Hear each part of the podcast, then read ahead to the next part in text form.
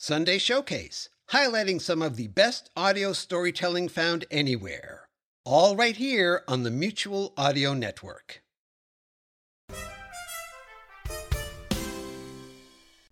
The following audio drama is rated PG for parental guidance.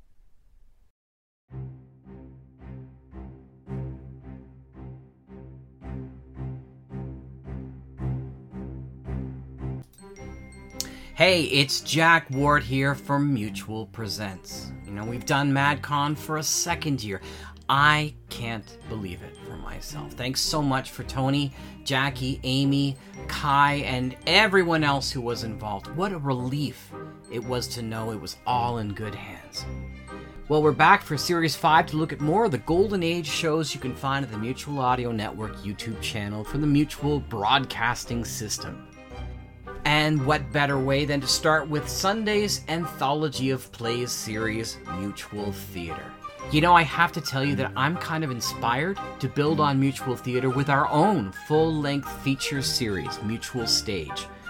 The idea is that a producer writer brings either an entirely original or wholly public domain project into a full feature length size, from an hour and a half in length or longer. We hope the three act structure will remind you of some of the other great shows like Lux Radio Theater or Sears Theater or First Nighter or Mercury Theater on the Air, of course, and Columbia Radio Theater, among many, many others. But while Pete Lutz and I have a number of plays in the wing, I expect Mutual Stage will have to wait until 2023 when I'm done my master's. In the meantime, let's enjoy a double feature of Mutual Theater with $1 Dreamhouse and North from Marrakesh.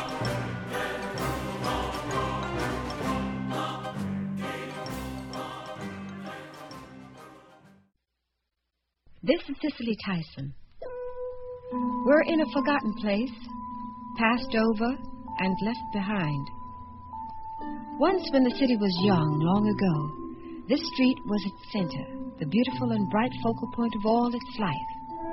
But that's all changed. Now, amid the abandoned warehouses, the partially burnt out structures, and the broken pavements littered with debris and jagged pieces of glass, there remains one last link to the former grandeur and grace.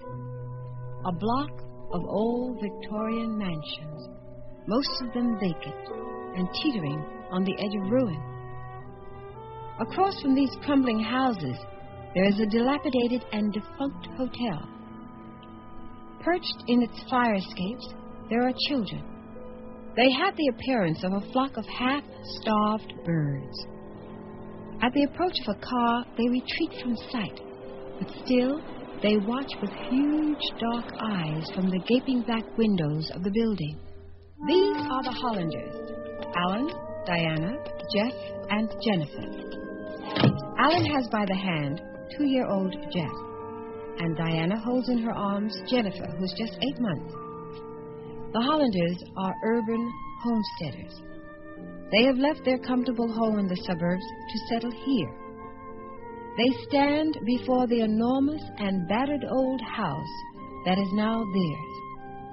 The brick wall that fronts it is scarred with spray painted graffiti that speaks in bitter eloquence of hatred, anger, and hopelessness. But the Hollanders have brought hope with them to this place hope and humor and love. Well, we're here. I guess we made better time than the moving van. Alan, was that window in the little tower broken when we were here last week? No. Seems to me that was the only one left intact. Oh, someone got to it. Now they're all broken. So we start completely fresh. No windows till we put them in ourselves. It must have been so beautiful once. And it will be again. When? Not soon, my very lovely and impatient lady. It's going to be a long time coming, Diana. I know. I want things to happen so fast. if you'd had your way, you'd have had the kids in four months instead of nine. I couldn't wait to see their faces. I feel the same way about this old place. I want to see it when it's everything it can be again. It'll come. Well, we may not know when we'll be finished, but we do know when we can start. Today's the day.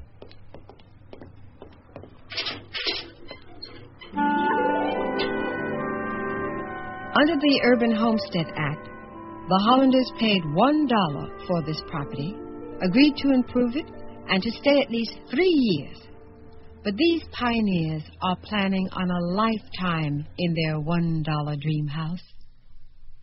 And that is only the beginning of our story.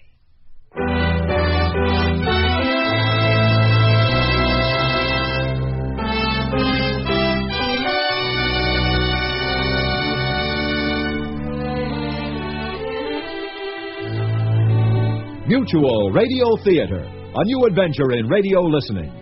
Five nights of exceptional entertainment every week, brought to you in Elliot Lewis's production of the Mutual Radio Theater. Our story, One Dollar Dream House by Pamela Russell. Our stars, Patricia Joyce, Jack Bannon, and Irene Tedrow.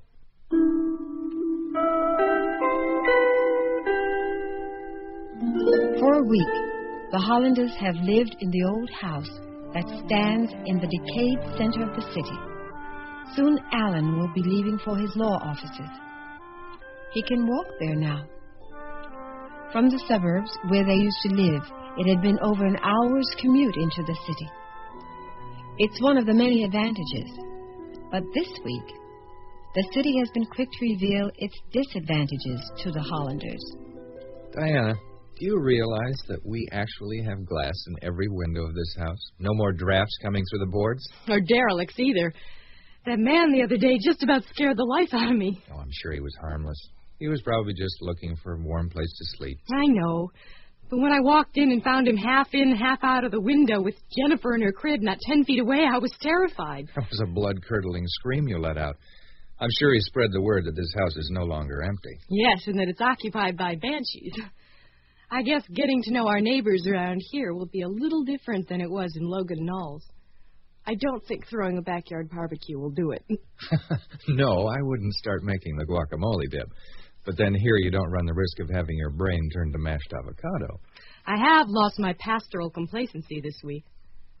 But, Alan, do you ever wonder just exactly what we've gotten ourselves into?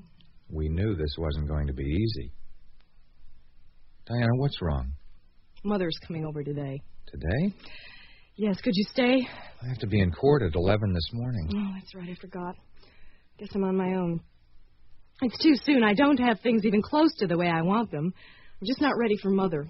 Alan, she'll faint when she sees this place. I'm only surprised she wasn't here the first day. Well, wouldn't that have been wonderful? At least now we have windows. And I've made a start on the garden. Don't forget my beautiful new sidewalk out front that I nearly broke my back putting in. And it makes such a difference, too. How did I get so lucky to have a husband who's not only a legal genius, but an expert carpenter and bricklayer, too? Not to mention my movie star good looks. Now, how could I have forgotten that? I better get a move on. If I don't get going, I may have to start making a living laying bricks. Mother's not due till noon. Maybe I'll have time to scrape some of the words off the front wall. At least the obscene ones. Mm, very funny. You can joke. You don't have to face her. You'll do just fine. You want to know why? I'm dying to know. Because you have the power of your convictions. You believe in what we're doing here. You sound like a lawyer. I'm feeling a little shaky in the convictions this morning. I have faith in you. Thank you very much, sir. Let's see. I'll point out the parquet floors, the marble fixtures, the ceiling moldings, the proximity of the art museum and theaters. It Sounds great. Just don't let her see the cockroaches, the winos, and the nearness of Max's pawn shop and Sheldon Swift, the bail bondsman. You're a big help. Just trying to get a little laugh out of you. Not even a giggle. It's going to be all right, Diana. If you say so. I really have to get going. Come on, walk me to the door. Deserter. Uh, give my love to Edna. Your love in a blindfold might help. You know how good it feels to be able to walk to work. Yeah. I know how tense you used to be after the drive home. You'd be so late. And sometimes a week would go by and you wouldn't see Jeff or Jennifer awake. They'd almost forget who you were. Look at your garden. Hmm, not bad for an amateur. It's funny. Out in the knolls, I took it all for granted the trees, the flowers, everything. Now that I have to work for it, it means a lot more to me.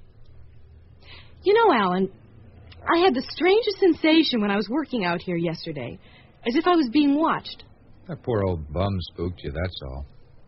Maybe. I don't know. Do you think the flowers will get enough sunshine there? Sure. In the afternoon, the sun should be. Al- Alan. Alan, look. What? Where? Look. The sidewalk is gone. Somebody, somebody took our sidewalk.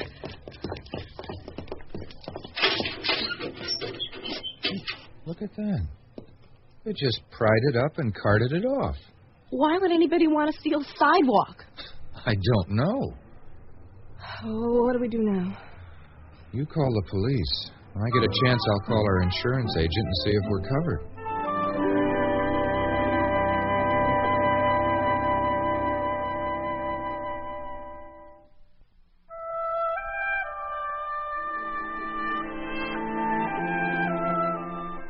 Diana has set up the playpen for Jennifer in the front yard.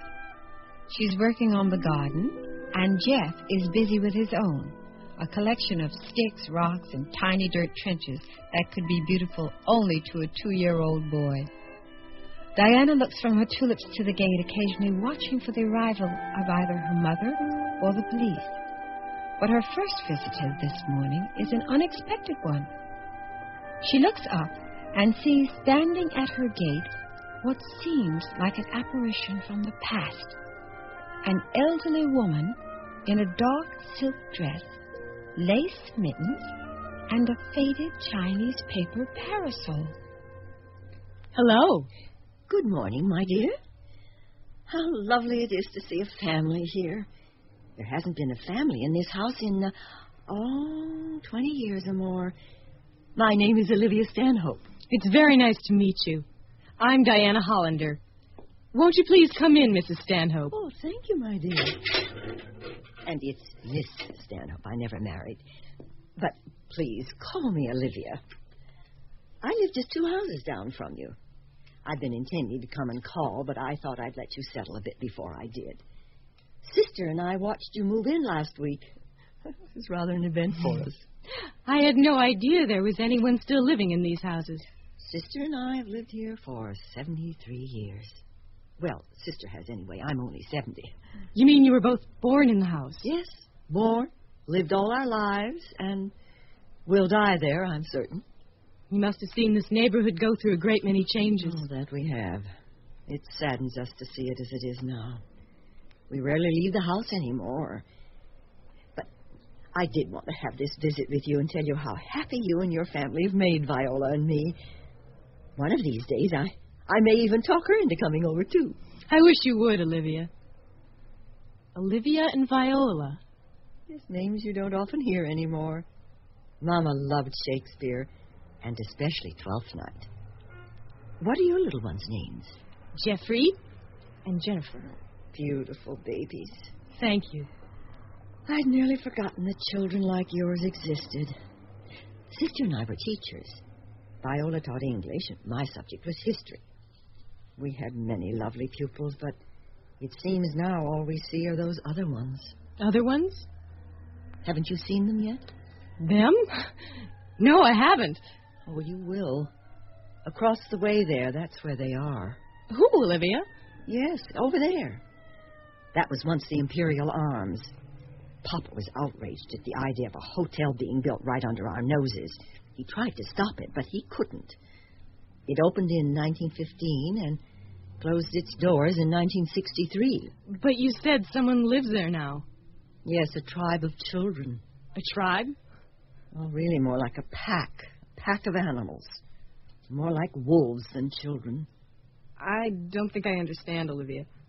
Perhaps you understand, but you don't want to believe.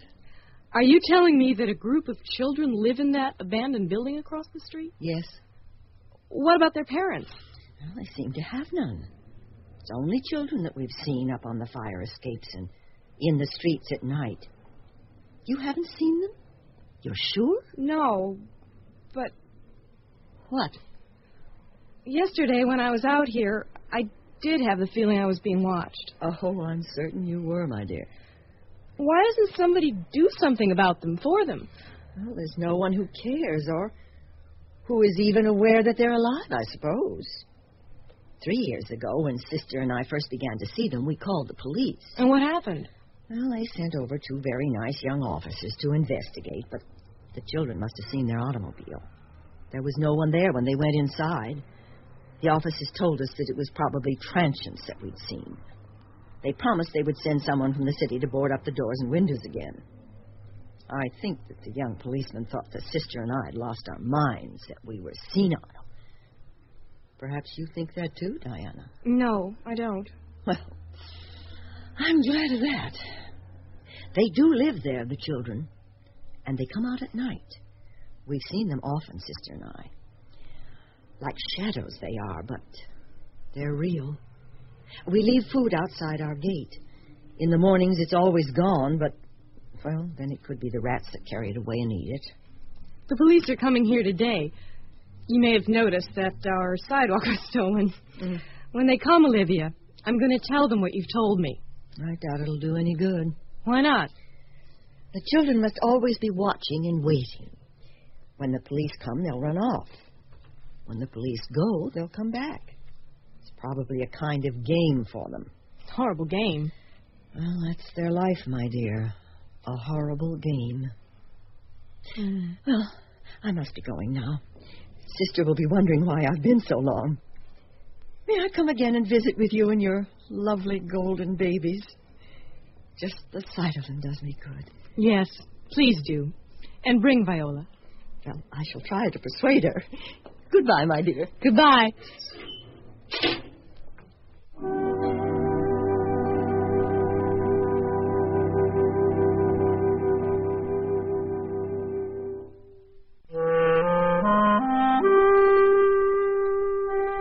The Hollanders have had very different days. It is evident in their greeting at the door. Hi, honey. Hi. What's wrong, Diana? No, I want to hear about your day. You won, I know you did. Come on, let's sit down. Tell me all about it. What happened? No, cheer me up. Tell me about your triumph in court. All right.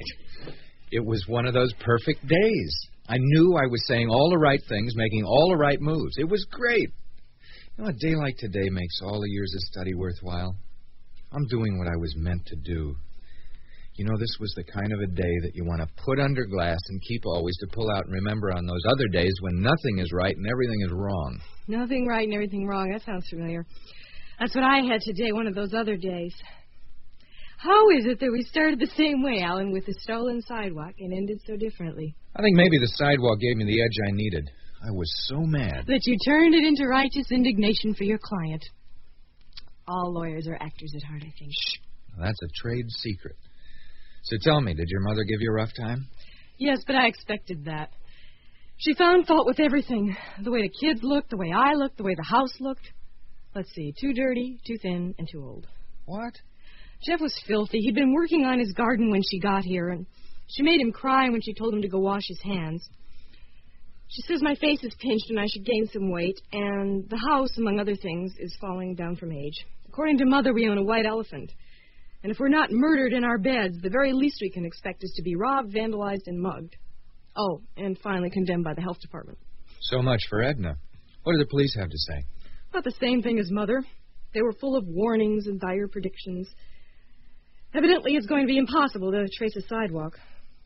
Does the insurance cover it? I'm afraid not. Porches, yes. Sidewalks, no. Figures. So we'll put in another sidewalk, that's all. And they can steal that other one, too. Diana, it's not like you to be so down. I know, but there was more to my day if you want to hear it. Tell on. Well, Jeff threw his bowl of cereal at me. It's really getting to be a handful. I think we may have termites, and I met one of our neighbors. Not another wino through the window. No, this was an elderly lady named Olivia Stanhope. She and her sister Viola lived two houses away. That doesn't sound too bad. No. Maybe a little depressing. They're retired school teachers and they're all alone. But Olivia told me something very disturbing, and I can't stop thinking about it. What is it? Olivia says that there are children living in that old abandoned hotel across the street. Children? Yeah, she called them a tribe of children. Sounds to me like the imaginings of a very frightened old woman. I believed her. In fact, I asked the police when they came today if they would go over and see if they could find anything. And did they? They went over, but they said it was deserted. They told me they saw what might have been the remains of human habitation, but it was most likely derelicts who broke in, slept there a night or two, and moved on. There, you see? But Alan, the police told Olivia the same thing when she reported the children three years ago. She says they run off when they see a police car. She says they're always watching and that they only come out at night. It's not possible. It can't be. A pack of children living in an abandoned building? It couldn't happen. Why couldn't it? It just couldn't, that's all. Do you remember this morning when I told you that I felt someone watching me when I was out in the garden?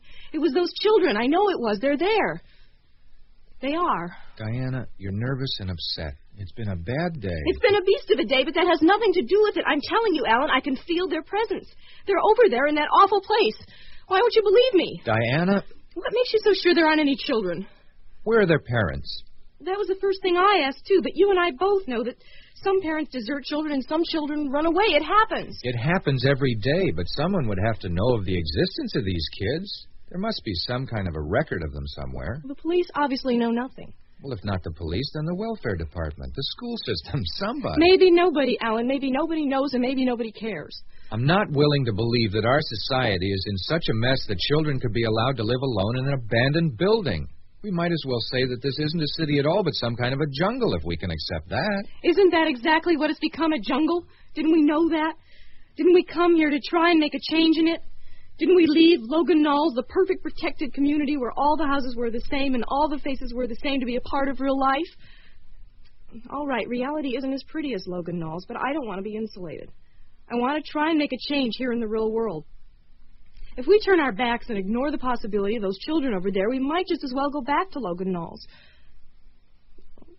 Aren't we here to make a difference? Yes, but you're trying to do it all in one day, just like I knew you would. If I ask Olivia to come and watch Jeff and Jennifer tomorrow morning, will you go with me over there? What if I say no? Then I guess I'll go alone. I'll go with you, Diana.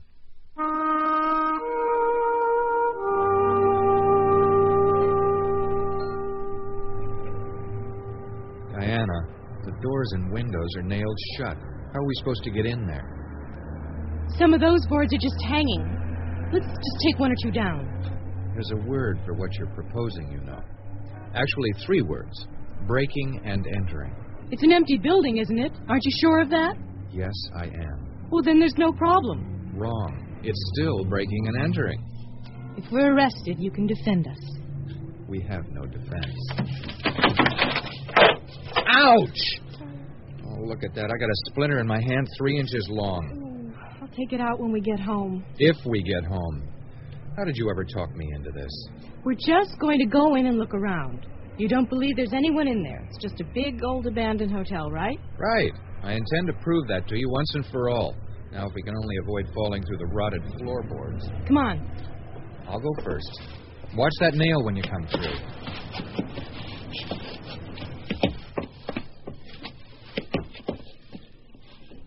Are you okay? Fine. Do you have the flashlight? It's so dark in here. Would you look at this place? Whew, Alan. What's that? Rats. Oh, my God. What'd you expect to find? I, I knew it would be bad, but not this. Never this. You still think children could survive here? That they could live in a place like this? But what if they are, Alan? What now? I suppose you want me to go looking upstairs. I guess so. Alan, Yes. Will you hold my hand? I'm scared. I'm really scared. Let's go home. No, not yet. All right. Hold on and follow the beam of light. What was the name of this place? The Imperial Arms. And how many floors? I'm not sure. You suppose the police went any farther than the lobby? Probably not. Then they showed remarkable good sense. This place ought to be torn down. It's a hazard. Somebody threw that at us. There is someone here. Yes, and they don't want company. Alan, maybe you were right. Should we go back? We could just call the police and tell them what happened. No, no, that'd just give whoever it is time to disappear again. You were right. It's up to us now. This is our show. I wish you don't think I'm crazy. Well, I know there's somebody here. Could be a bum like the police said. It could be a gang of kids, but one thing I know for sure. What's that? There was no spirit that sailed that wine bottle at us. You're right there, mister. I sure ain't no ghost. Hey, would you get that light out of my face? Who are you? Name's Eddie, lady. What are you doing here? I could ask you the same thing. I'm telling you to get that light out of my face. You're blinding me. What are you doing here? We came looking for you, Eddie. For me, huh? You sent the cops over yesterday. Today you come. This is as far as you get. We spotted the cops, but we didn't see you come until it was too late to get out. You stop here. I'll make sure of that. Are there others here with you? What's it to you? You don't live here. We do okay. Where are the others now? None of your business. Are they hiding, Eddie? They don't need to hide from us. We don't want to hurt them or you. Yeah? Maybe so, maybe not. I seen you before, lady. When? When you was out working in your yard across the street. That was you. You kept looking on over here. Why'd you do that? I felt someone watching me. I guess it was you, Eddie. Why would people like you want to move into a house like that? And around here? Why didn't you just stay where you belong? Well, where do you think that is, Eddie? I don't know, and I don't care. Just why'd you have to come here? We thought maybe we could make things better here. What? By planting flowers? It's gonna take a lot more than flowers, lady. Listen to me, Eddie. You and whoever else is here with you can't stay. Yeah? Says who? What you gonna do? Call the cops on us again? If I have to, I will. What if I cut your throat with this wine bottle? And the pretty ladies, too. I don't think you want to do that. Maybe I do. Maybe I don't. Eddie? Ed- Eddie, may I ask you something? What? How old are you? Why do you want to know? I just wondered. Okay, I'm 13. Where are your parents? Ain't got any. Been on my own since I was nine. But there must be someone who. Nobody! There's just us here. We're family now. How many are there? You talk real soft, lady. But you don't fool me. If I didn't tell him, I ain't gonna tell you. We only want to help. You do, huh? Then leave us alone and don't call the cops again. Then even if you do, they won't catch us. Just find another place. They'll never catch us. Eddie, Eddie. Ah, Angie, I told you not to come down here. I told you to stay put, didn't I? But I don't like it in the closet, Eddie. My legs feel funny, all scrunched up in there. Hello, Angie. Don't say nothing to them, Angie. You just go back up now. Do I have to go back in the closet, Eddie? No, just go on up and wait for me. Okay, Eddie. You were so fired up to know who else was here.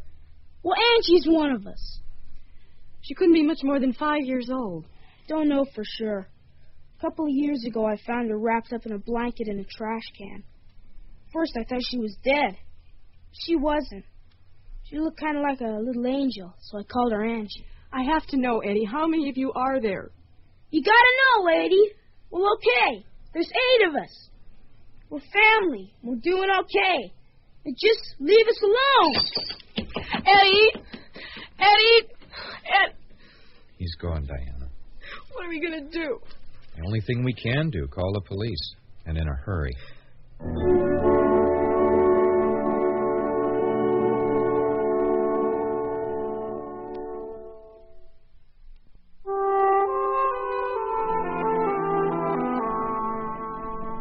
Cicely Tyson again. Months have passed since the day that Alan and Diana called the police about their encounter with the children in the old hotel across the way. Several patrol cars had been dispatched immediately, but no children were found.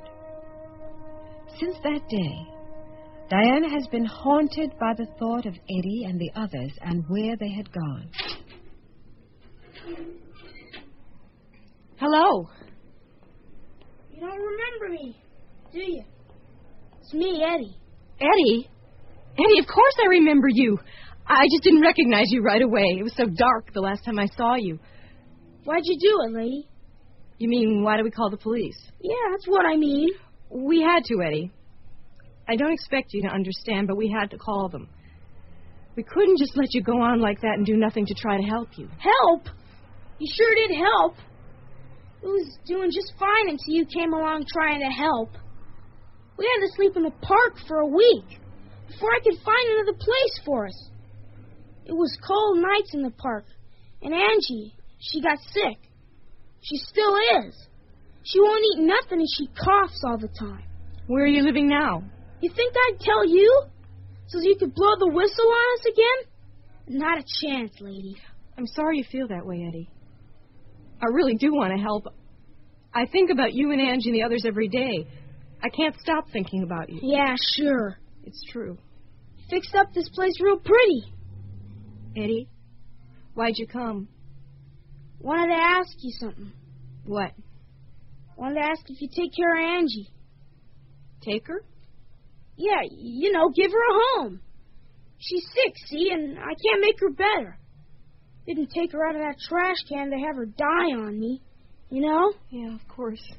We'll take Angie. We'll find homes for all of you, Eddie. We ain't puppies, lady. For Angie, it might work out okay. You know, she's little. Nobody want the rest of us. They would. They never did before. Why would they now? Just because you say so? Let me try, Eddie. At least let me try. Bring them here, please. No! We've been on our own on the streets too long, see? But maybe Angie. You sure you want her, lady? Be good to her? Yes. And please, Eddie, bring the others. I know that I can Diana? help you find. Diana, who's that out there with you? Oh, no. I gotta go. He'll turn me in for sure. No, Eddie, don't go. Eddie! Eddie! Eddie, don't go! Was that who I think it was? That was Eddie. What did he want? He wanted to know if we'd take that little girl, Angie, if we'd give her a home. She's sick, and he knows he can't take care of her. He wants to leave her with us. Where is she? Did he bring her? No, he got scared and ran off before I could find out anything else. I scared him away. I'm sorry. It's not your fault. Eddie lives scared. I know how you feel about those kids. Do you know that you dream about them? I've heard you night after night calling their names out in your sleep. Alan, do you think he'll come back? That he'll bring Angie to us? Yes, I do. Eddie loves that little girl. She may very well be the only person he's ever loved. I, I think he'd risk anything so that she could be safe. Hope you're right. Let's go in, Diana. And don't forget your pretty flowers. You know, Eddie's the supreme realist. He warned me it would take more than flowers. We haven't changed a thing here. All we've done is put a coat of paint over everything. Looks fresh and clean, but it's still rotten underneath. Now, don't be so discouraged. But, Alan, how long have we been trying to get that horrible old hotel torn down? How many phone calls have I made? How many offices have you waited in? How many forms filled out? How many bureaucrats have we pleaded with and screamed at, and nothing, nothing happened? It takes time. I'm not ready to give up yet. Are you? But nobody seems to care. We do, don't we? Yes. I'm sorry. I know I haven't been myself lately. Can't be easy living with me these days. Was it easy for you when I was studying for the bar night and day and you were pregnant with Jeff? No, it wasn't. We all have rough times, but you and I are lucky, Diana. We don't have to go through them alone. We have each other. I love you, Alan. And I love you. I've been doing a lot of thinking about us in this house. And you don't want to stay? Oh, I want to stay, Alan, more than anything. I'm not much good with red tape.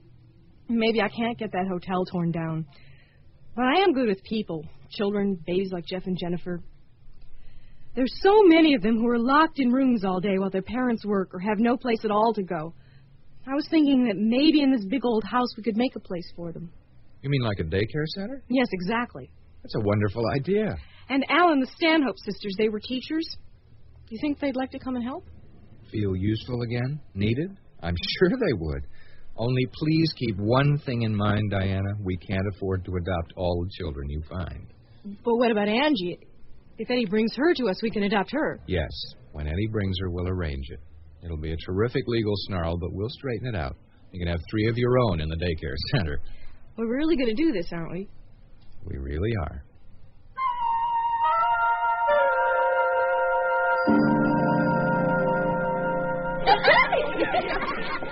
Okay, everybody, let's settle down. We have a special treat today.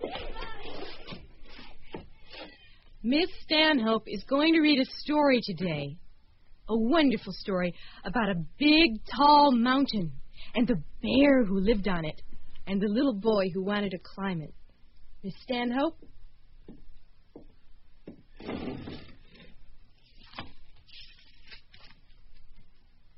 Once upon a time, long ago, in a place very far away, there lived a little boy. His name was Elias.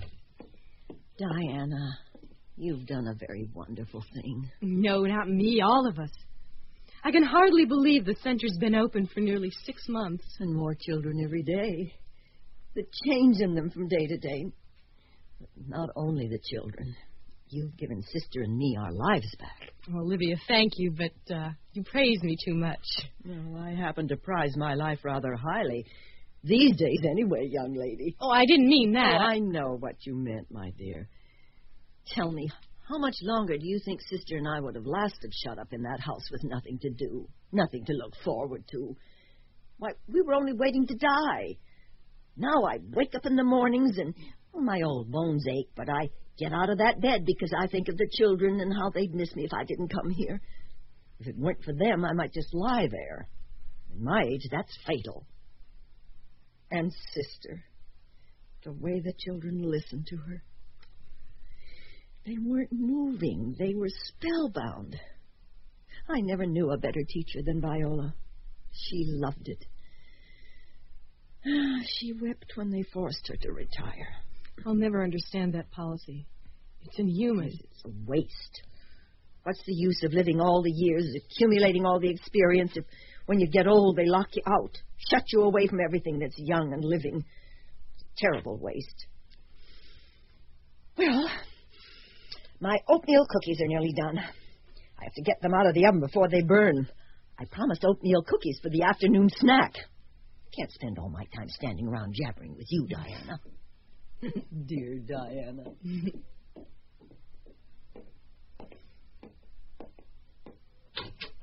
Now he could feel the empty place in his pocket where it had been.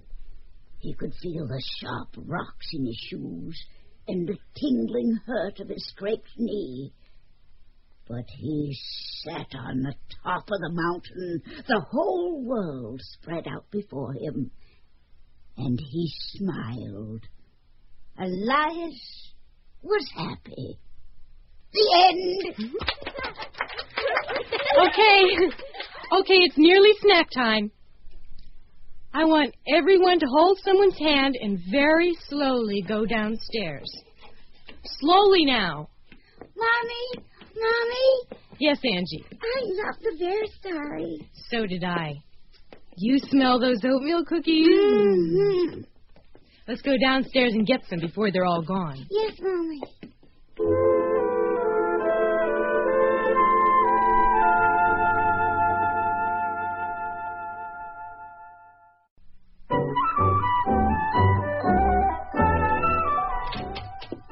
Alan, you're home early. I finished in court earlier than I expected. You look beautiful. You know that? Oh, come on now. I have finger paint in my hair, red clay under my nails, and I haven't had any lipstick on in three weeks. I don't care. You're blooming, Diana. I feel like Viola's little boy who climbed the mountain. I've been hurt and scared and lost, and I can still feel the empty place where Eddie should have been. But I'm finally at the top. Diana, what are you talking about? Oh, a story Viola read to the children today. But what I'm really saying is that I'm happy, Alan. So am I. But I know you. You've reached the top of this particular mountain. What's next? Well, it's funny that you should say this because I have this idea. I think that we should expand the center, include older children, and actually teach classes. I mean, cookies are fine, they're wonderful, but imagine what Olivia and Viola could give to older children. We could be licensed as a private school, and. Why are you smiling at me, Alan? I'm just smiling. Have I ever told you how good it feels to come home to you? Oh, maybe once or twice, but I can never hear it enough. This place really is a dream house. No, Alan, it's a dream come true house.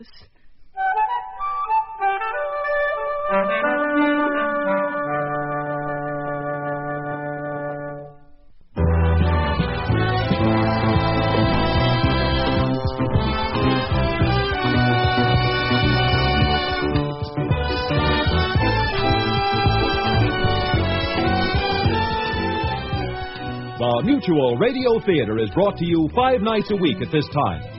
Tonight's original radio play, One Dollar Dream House, was written by Pamela Russell and produced and directed by Elliott Lewis. Your hostess was Cicely Tyson. Our stars were Patricia Joyce, Jack Bannon, and Irene Tedrow. Featured in the cast were June Foray and Brian Miller. The Mutual Radio Theater theme was composed by Nelson Riddle. John Harlan speaking. The Elliott Lewis production of Mutual Radio Theater is a presentation of CVI.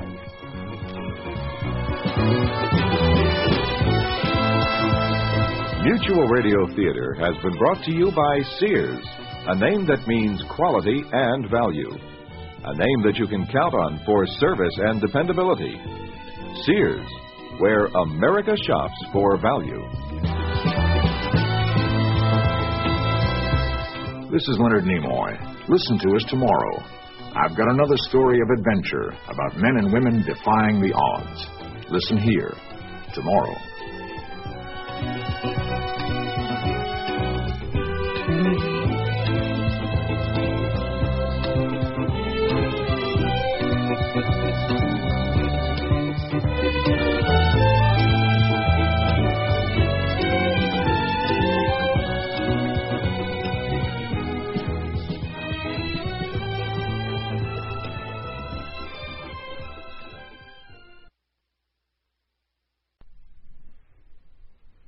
This is Leonard Nimoy.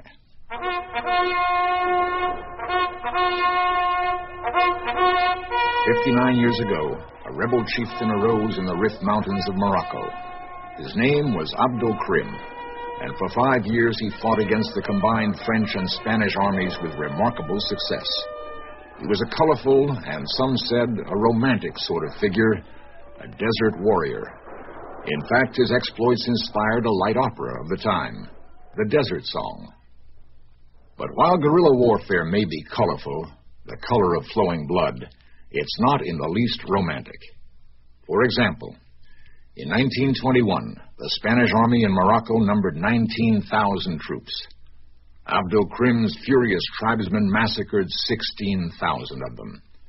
Abdul Krim was a cruel and violent man, and he had an uncontrollable lust for blood. Well, Abdul Krim's been dead for 17 years now, but the legend lives on, and so does his family. One of his grandsons, more ruthless and even more violent, is trying to take over where Abdul Krim left off. He's in the Rift Mountains, gathering an army together, and he too has an uncontrollable lust for blood.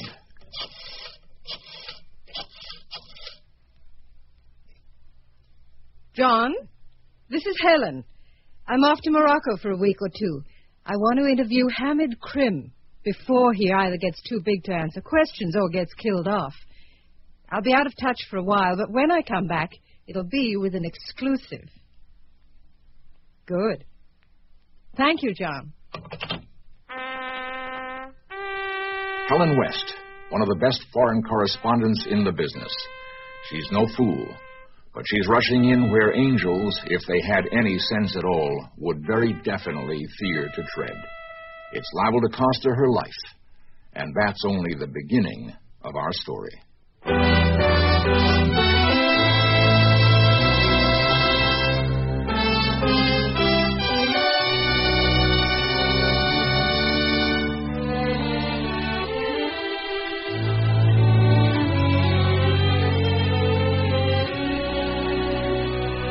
Mutual Radio Theater, a new adventure in radio listening.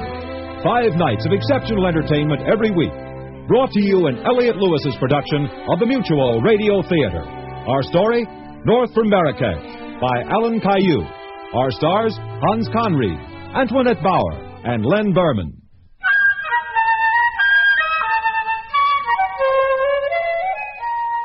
Spite of all reports to the contrary, there are still some young people around today who want to get married. I like that. Of course, there are sometimes obstacles to be overcome, even before you start out.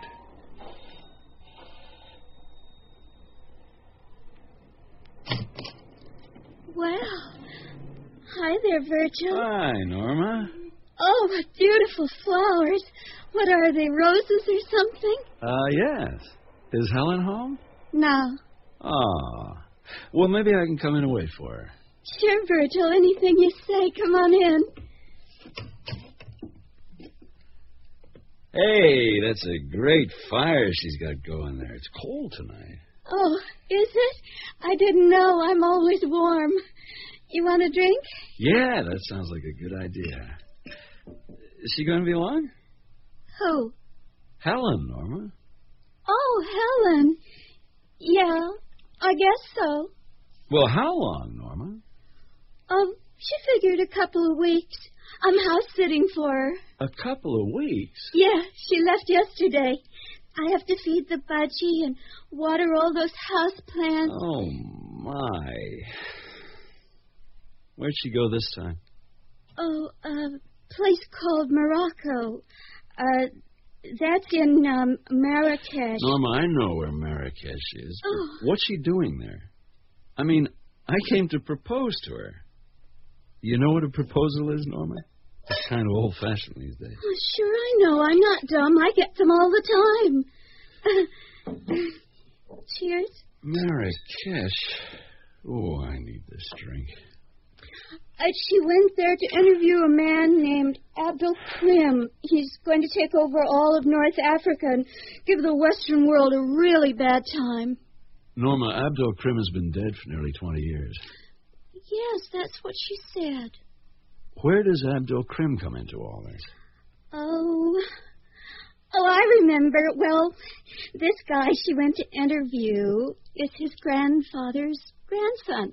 That could apply to a lot of people, Norma. Mhm. Well, he's a rebel chieftain in the Rift Mountains. Wait, wait, wait. Uh, uh, we're talking about Hamid Krim? That's what I said, Virgil. Hamid Krim. And Helen thinks he's taking over.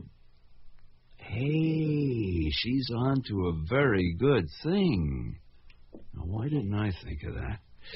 Can I use the phone, Norma? I have to call my office. Oh, sure, Virgil. You can use anything you like. You know that. Yeah.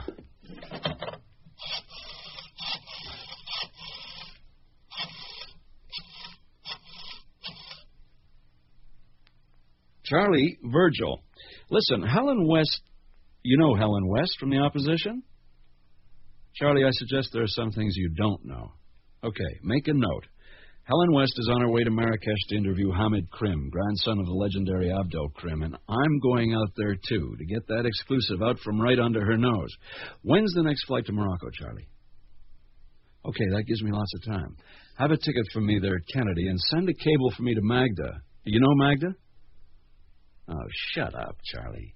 Tell her I'm on flight, whatever it is, and have her meet me. Great. See you. Who's Magda, Virgil?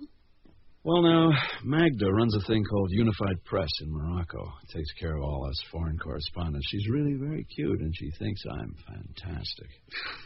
Virgil, you don't really care who you marry, do you? Well, uh, let's examine that comment. I really do have my mind set on Helen right now. Why don't you marry me instead? We'd go great together, and I'm right here, not in Morocco. Norma, I have to say it. You're a wonderful woman. Oh, I still... don't want to be a wonderful woman. I want to be a wife. Norma. Let me tell you about Helen. She's got a great face, but, well, it's the kind of face that if the body's great too, okay, then she's terrific. You know what I mean? I got both of them going for me, Virgil. yes, well, Norma, sometimes I think you're not as dumb as I most times think you are. But two hours from now, I have to hightail it to the airport to fly to Marrakesh. Two hours? You want another drink?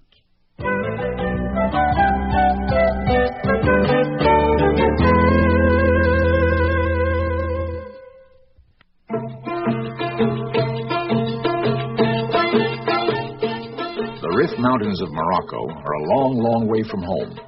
They're harsh, rugged, forbidding. Nothing can live here except goats and bandits.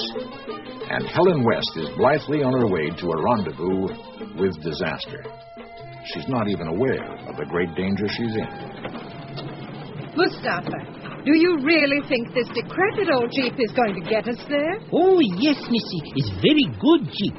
Little time now we find in camp of Hamid Krim. Very dangerous man. He's killing everybody. Maybe he cut our throats too. Well, frankly, I doubt that.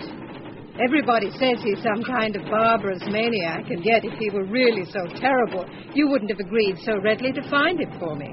Don't you think that makes sense? Ah, when we see what people like me will do for money, it is best to be sad and not think at all. This a very dangerous business, Missy, for both of us. I won't believe it, Mustafa. The great Abdel Krim fought against colonial oppression. All his sons were educated in Europe, even his brother. And his grandsons. Hamid Krim was educated at Sandhurst Military Academy in England. He's practically a British Army officer. He cannot be the ruthless maniac he's made out to be. And that's what I want to find out about. Hamid Krim is still Berber, Missy. A Berber of the Barbary states as I am. And the Berbers are the most dangerous people in the world today. Never forget that.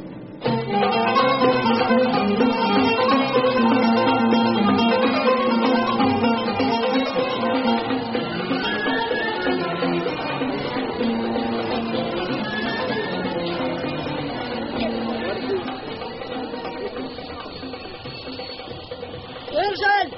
Magda! Virgil, over here! Magda! Oh, my, it's great to see you again. You look fantastic. Uh, a new hairstyle you like. Fantastic. How are you? Great. It's so good to see you, Virgil. Come over here. Unified Press Office on Sharia Bulam.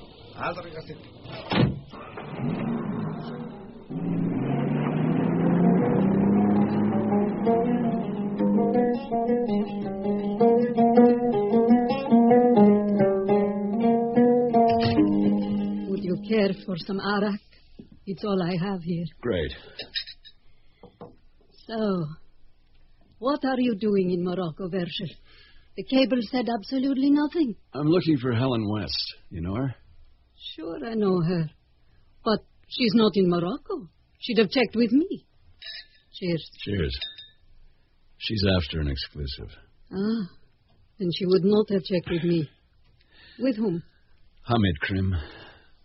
What? With Hamid Karim? Yeah, She's crazy. we all know that. But she's not on her way up into the Reef Mountain to talk with him, I hope. I can only assume that she is. Oh, my Lord. Well, I guess we have to write Helen West off. A pity. She had a great future ahead of her. Stripped of all the adverse publicity he's been getting lately, how bad is he, Magda? Truly. His grandfather, Abdel Karim, was one of the most violent men in history. Hamid is far, far worse. Let me tell you just what kind of man he is. There were two French journalists here recently. They went up there to interview him, too. Hamid Karim has maybe 2,000 men with him, 10 or 20,000 rifles, a lot of rocket launchers. Heavens only knows how many bazookas, and he's got seven tanks and one aircraft, and a little Balanka he hijacked.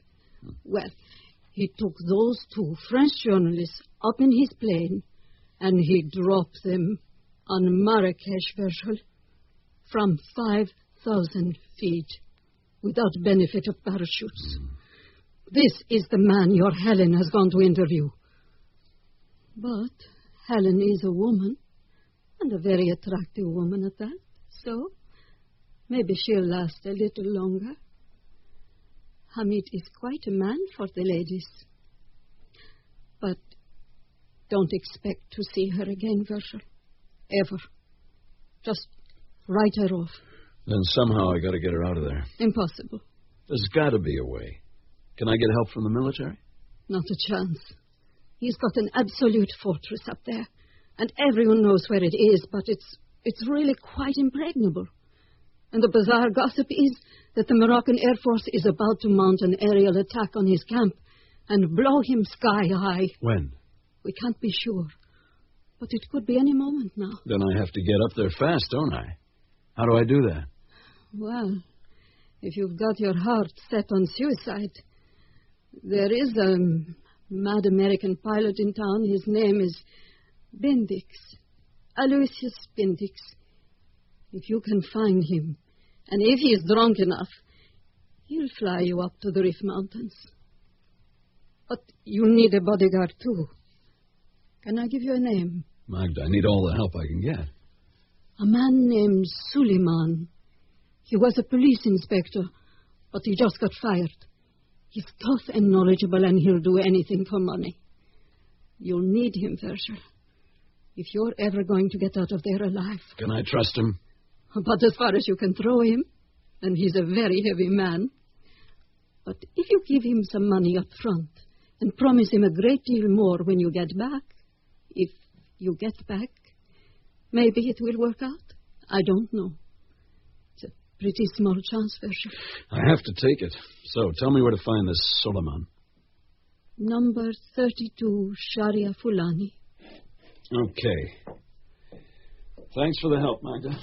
Virgil, Hmm? if I never see you again, You bet. So long, Magda.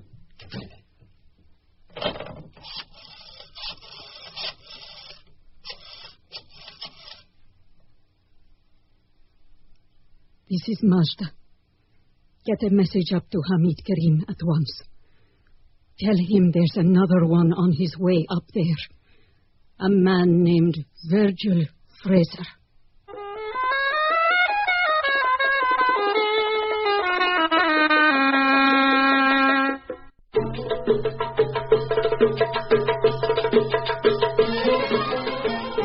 Sometimes very easy to walk all unsuspecting into dangers that you can't walk out of quite so easily. And Helen West, a young, attractive, and very sure of herself foreign correspondent, is walking into just that kind of trouble. It's all part of the necessary business of keeping the public informed about what's going on throughout the world.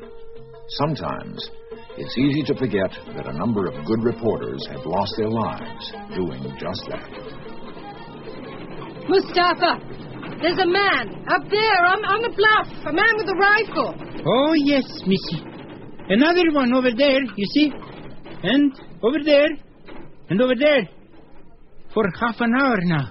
They're everywhere around us. And listen, listen. There's horses, I think. Oh, yes, many horses. No. No, I think we have very bad trouble.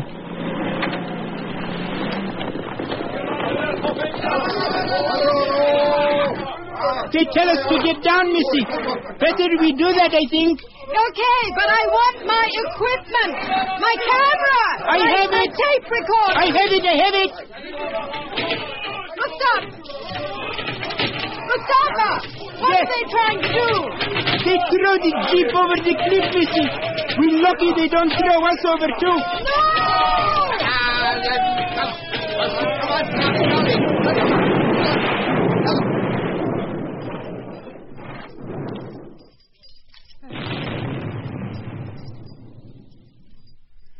Oh, it was a good jeep. Come, Missy. We go with them to Hamid Karim's camp. Yes. Well, that is what we came all this way for, isn't it? But I have to admit I'm frightened now. No, no, no. Do, do not be frightened, Missy. You must not be frightened. You must have courage, because mine has all gone. You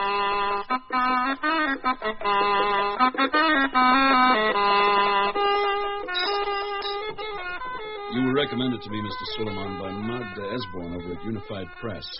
She said you were tough and knowledgeable and would do anything for money. Oh, how kind of her. Really a very perspicacious lady, if I may say so. She also said you'd recently been fired from the police department.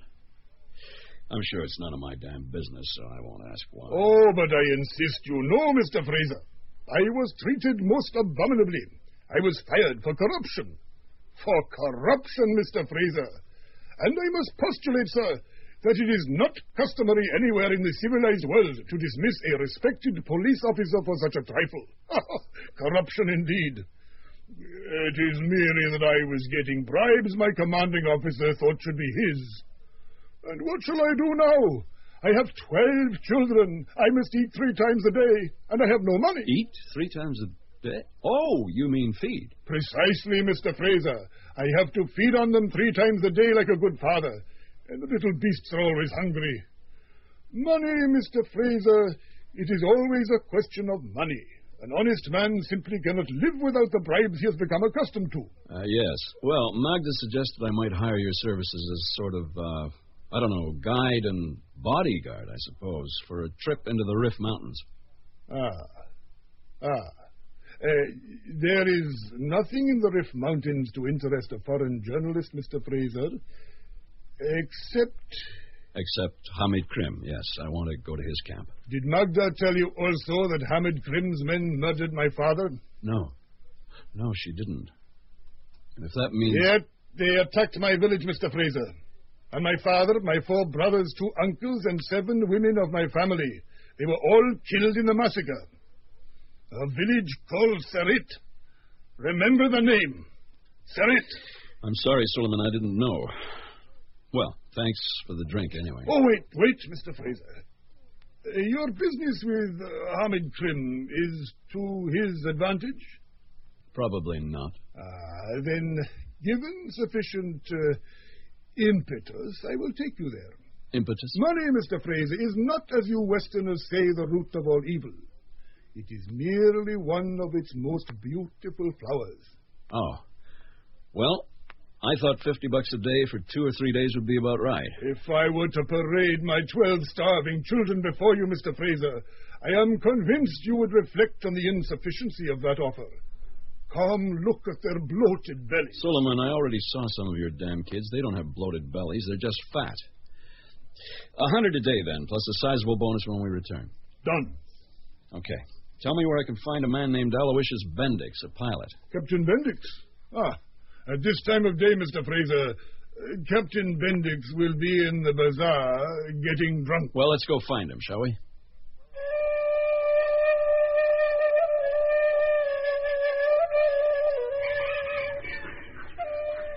I'd like you to know, Hamid Krim, I'm very upset just now.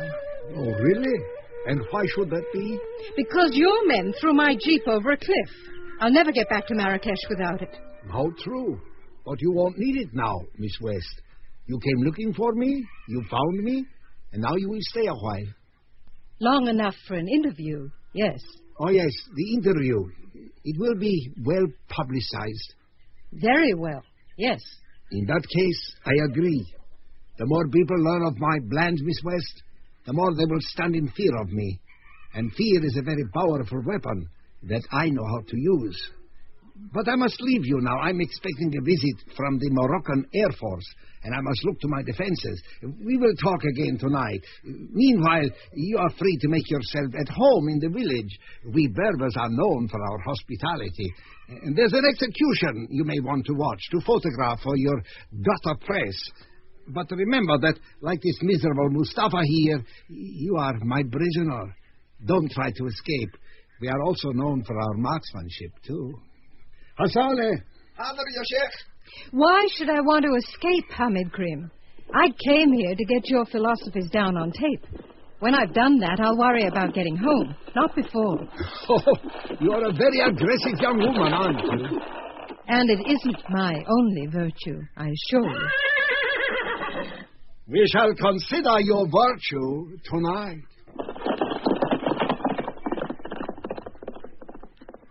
All right, Mustafa. Let's take a look at the village. I want to get some shots before we lose the light. I don't like it, Missy. This is a very dangerous man. I don't think we get out of here alive. Nonsense. It's all just bluster. What was that? Hamid Krim said an execution, Missy. Oh, my God. Listen.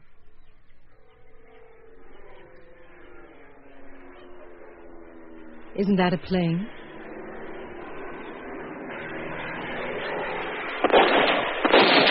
Yes, yes, a plane. I think they shoot it down now. Better you have camera ready, Missy.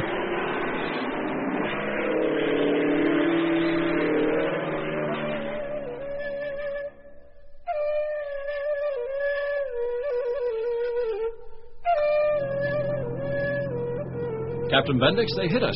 Yeah, yeah. We took a couple of shots there. Everybody all right? Yeah. Yeah, I think so. Well, at least we found the camp. A lot of very angry men there, Mr. Fraser, with guns. Well, don't worry about it. We're coming into the valley now, a little valley called Wadi Minfa. Okay, that's where I'm going to drop you off. You have maybe two hours climbing to Hamid Krim's camp. Hey, Captain Bendix, your fuel tanks. Well, what about them? The gauges say empty. Hell, those gauges, they haven't been working for five years. We got plenty of gas. Okay, fasten your seatbelts. We're going down. what am I saying? We don't have any seatbelts. Okay, everybody out. I'll be here tomorrow at first light. I don't really believe you'll be, but the deal's a deal. You got any idea just how you're going to get your girlfriend out of there? I wish I had. Play it off the cuff, I guess. Well, I'd volunteer to help you, except for one thing. Oh, and what's that, Bendix? I got more sense. I'll see ya.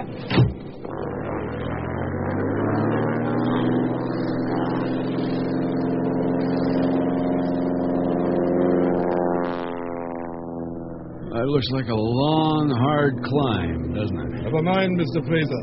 Think of the great reward that is waiting for us at the end of it. All those angry men with their guns. And here they come now, Mr. Fraser. But they're not firing. That is absolutely correct. It means they want us alive.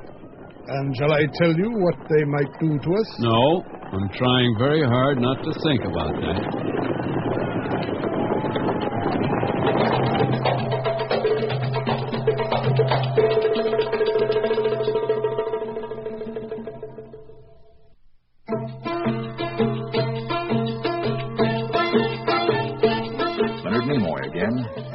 The fourth act of North from Marrakesh. Well, Miss West, did you photograph that execution? No, I did not. Oh, well, I can easily arrange another one for you if you wish. Do you really want the whole world to see that sort of thing? Yes, I told you, and you don't listen, do you? I told you, the more people who fear me, the better I like it. They must learn that I am not a man to be trifled with, that this is the fate of anyone who stands in my way. Oh, come, we sit here on the sand, and you may interview me. Photographs? Tape recorder? Of course. I want my ambitions to be known to the whole of your damned Western world. Okay, we're recording. First, Hamid Krim, will you repeat that last comment, please? I want the Western world to know that anyone who stands in the way of my ambitions will be removed. And what are your ambitions, Hamid Krim? First, the conquest of my own country, Morocco. Then the subjugation of Algeria, Tunisia, Libya, and Egypt. By force of arms.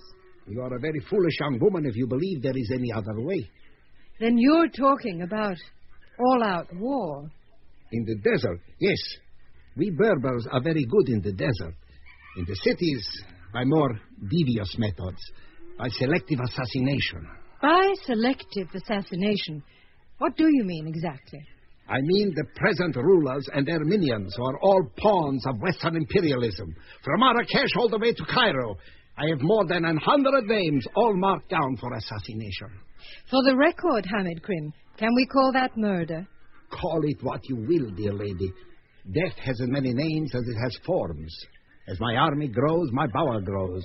And so will my list of victims till there is not one man left who would dare stand against me.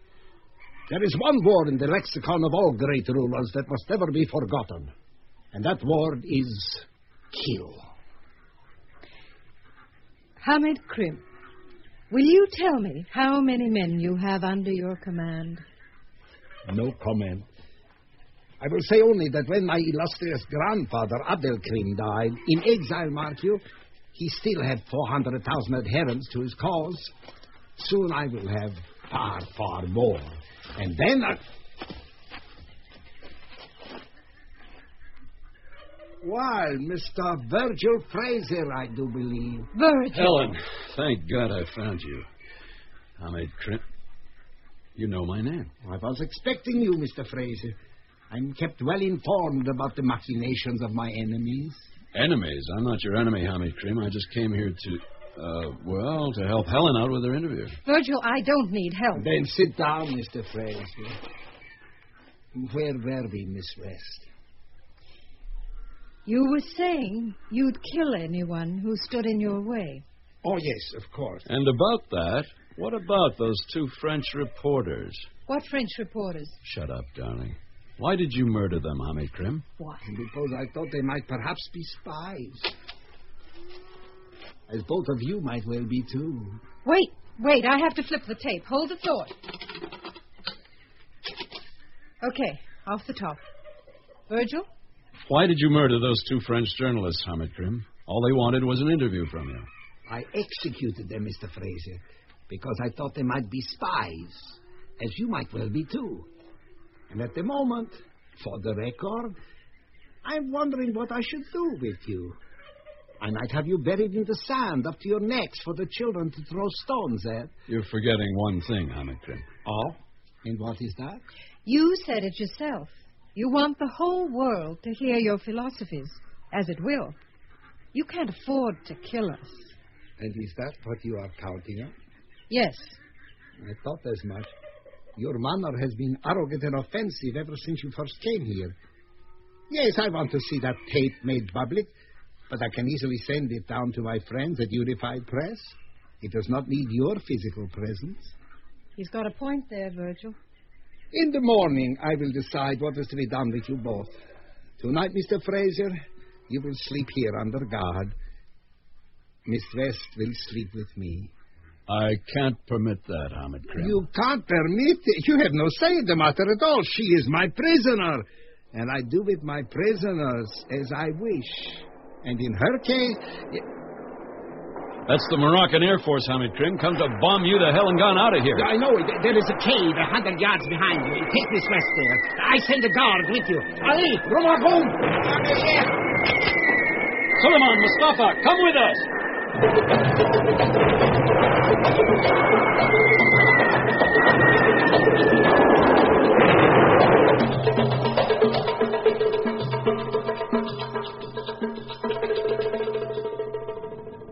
Okay, we should be safe here. This cave's a natural, natural air raid shelter.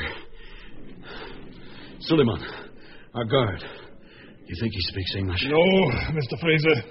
A mountain man, which is to say, an ignoramus. Okay. When I belt him in the gut, you grab that machine pistol. And then we'll all get the hell out of here. Please, Mr. Fraser, allow me to handle this delicate matter for you. You see, Mr. Fraser, there is nothing in the world more formidable than the anger of a righteous man. And if you would like me to cut his throat, I will be most happy to oblige. Really, very happy indeed. No, No, he's out cold. Suleiman, can you and Mustafa guide us down the mountainside in the dark? Virgil, where to? We can't just walk out of here. It's 200 miles to Marrakesh. There's a plane coming for us at dawn. A place called Wadi Minfa. Wadi Minfa.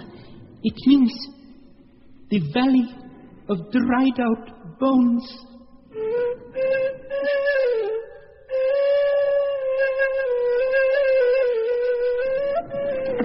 Watch out, rock slide. Dear Lord, I nearly fell. It's an awfully long way to fall. Where's Mustafa? He's not with us anymore. Do not worry about Mustafa, Miss West. He knows where Wadi Minfa is. He will catch up. Oh. Will they come looking for us, Solomon? Oh, yes, if they survive that bombing. But this is a very large mountain, Miss West, and they will not know where to look. It will be for them like looking for a haystack with a needle. and we are there. Wadi Minfa. Better you sleep now till the plane arrives. I will keep watch.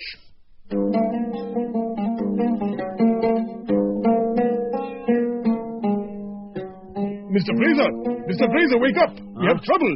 We have adversity calling towards us on its hands and knees. Ah. a man out there. And where there is one, there may be many others. Oh, my God. Oh, what a lovely morning. We've been discovered. Oh, no. Wait. He, he- it's Mustafa. And he's been hurt. I will go to help him. Virgil, I'm scared.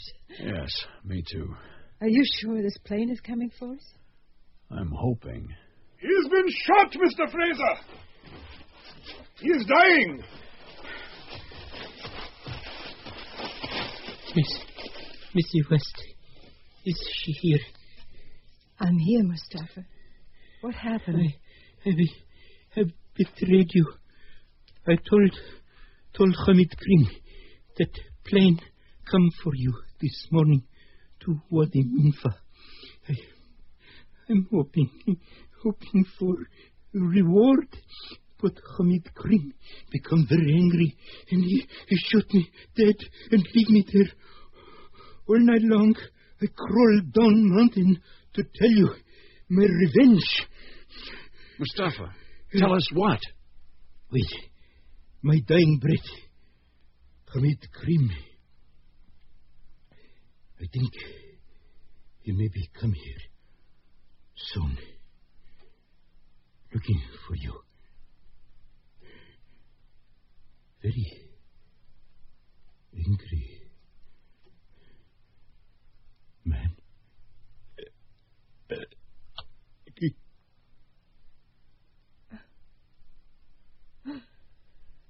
Oh, God. He is dead, Miss West. We will leave him here for the jackals to feed on. They too will die, and the vultures will feed on them. And when the vultures die and fall to earth as they must, it will be a turn of the ants to feed on them. It is what is called in your language ecology. And I brought him here. Hey, that's Bendix. Virgil! Virgil, there on the mountains. Horses! Yes, it is Hamid Krim and some of his men. Bendix! Come on in, damn you! Hamid Krim and four men. Do not worry, Miss West. I have a good machine pistol.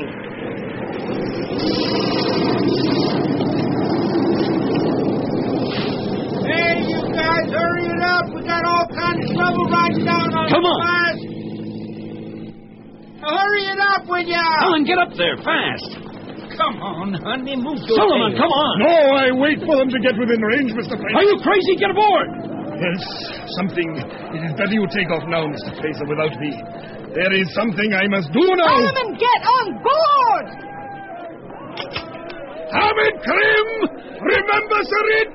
Sarit! My village! Remember the name!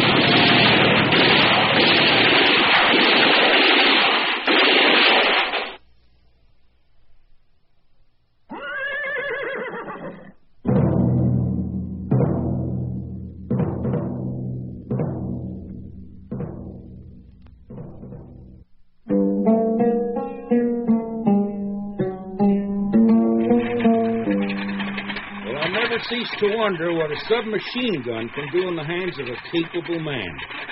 You okay, Suleiman? No, he's been shot. Okay, Suleiman, grab my arm. Uh, you think, Mr. Freeman, this is the first time my poor body has been the recipient of barbarians' bullets? No, I have had in my time an impiety of them. The moiety? Solomon, why don't you just speak English like the half civilized savage you are? Okay, boys and girls, let's go. Uh, hey, well, some kind soul, you want, want to pass me the bourbon bottle that's under the seat there? Me first, Captain Bendix. Two things, Helen, in order of their relative importance. Do we still have the tape? And will you marry me? Yes, Virgil? And yes.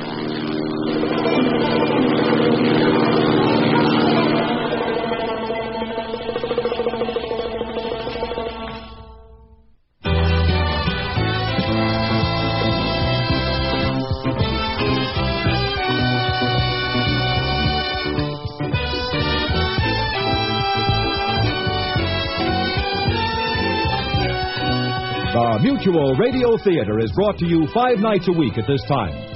Tonight's original radio play, North from Marrakesh, was written by Alan Caillou and produced and directed by Elliott Lewis. Your host was Leonard Nimoy.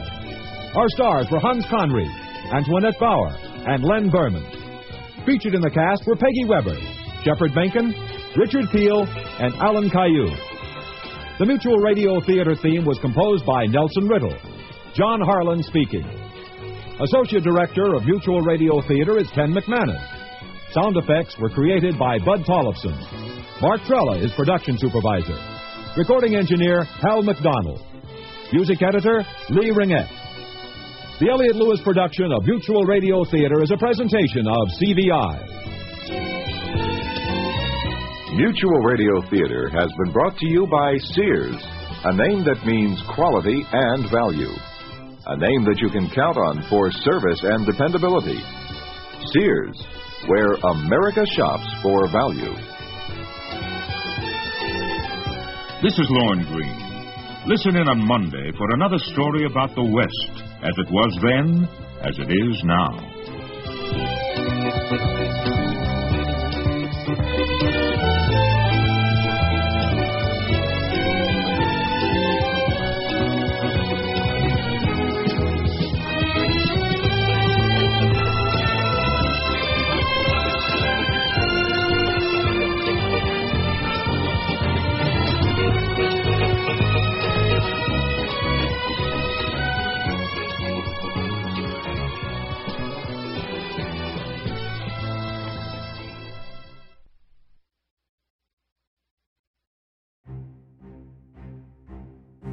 The Mutual Audio Network, listening and imagining together.